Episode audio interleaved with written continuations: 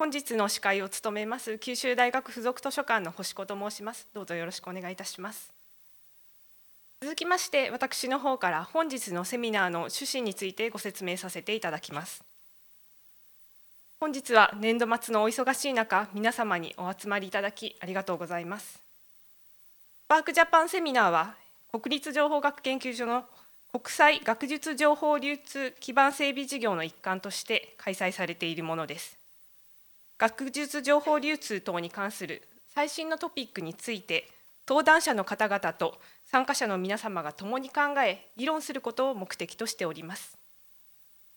今年度のスパークジャパンセミナーはこれまでに3回開催し今回がその締めくくりとなります。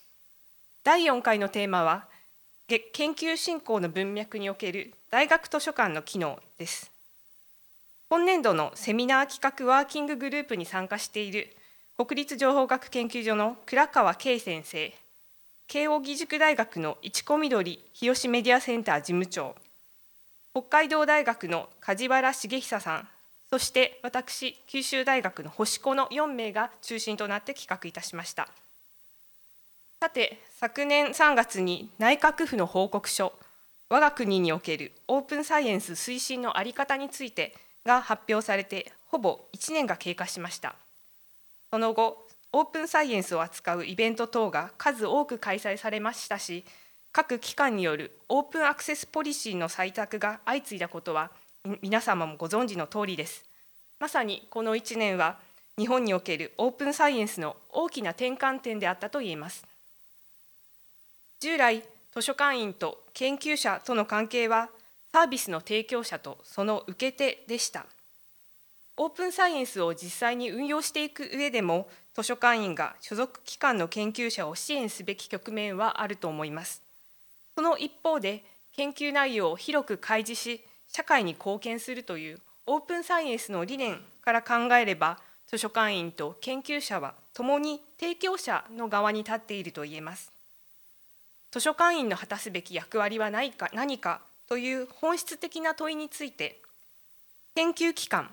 日本そして世界全体と複数の階層から考えることによりオープンサイエンスにおける図書館員の立ち位置がより明確になるのではないでしょうか。その上で日本における研究振興の方策について具体的に構想したいというのが本日のセミナーの趣旨になります。オープンサイエンスの潮流という言葉を最近よく聞くようになりましたが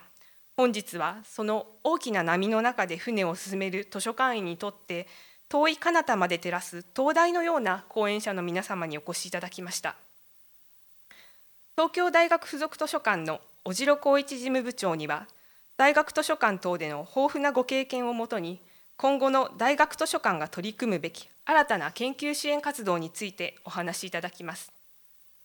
京都大学図書館機構長の引原隆先生が京都大学におけるオープンアクセスポリシーの採択を強く牽引されたことは皆様ご存知の通りですが本日は研究者そして図書館関係者というお立場から図書館員に対するご意見をいただきます。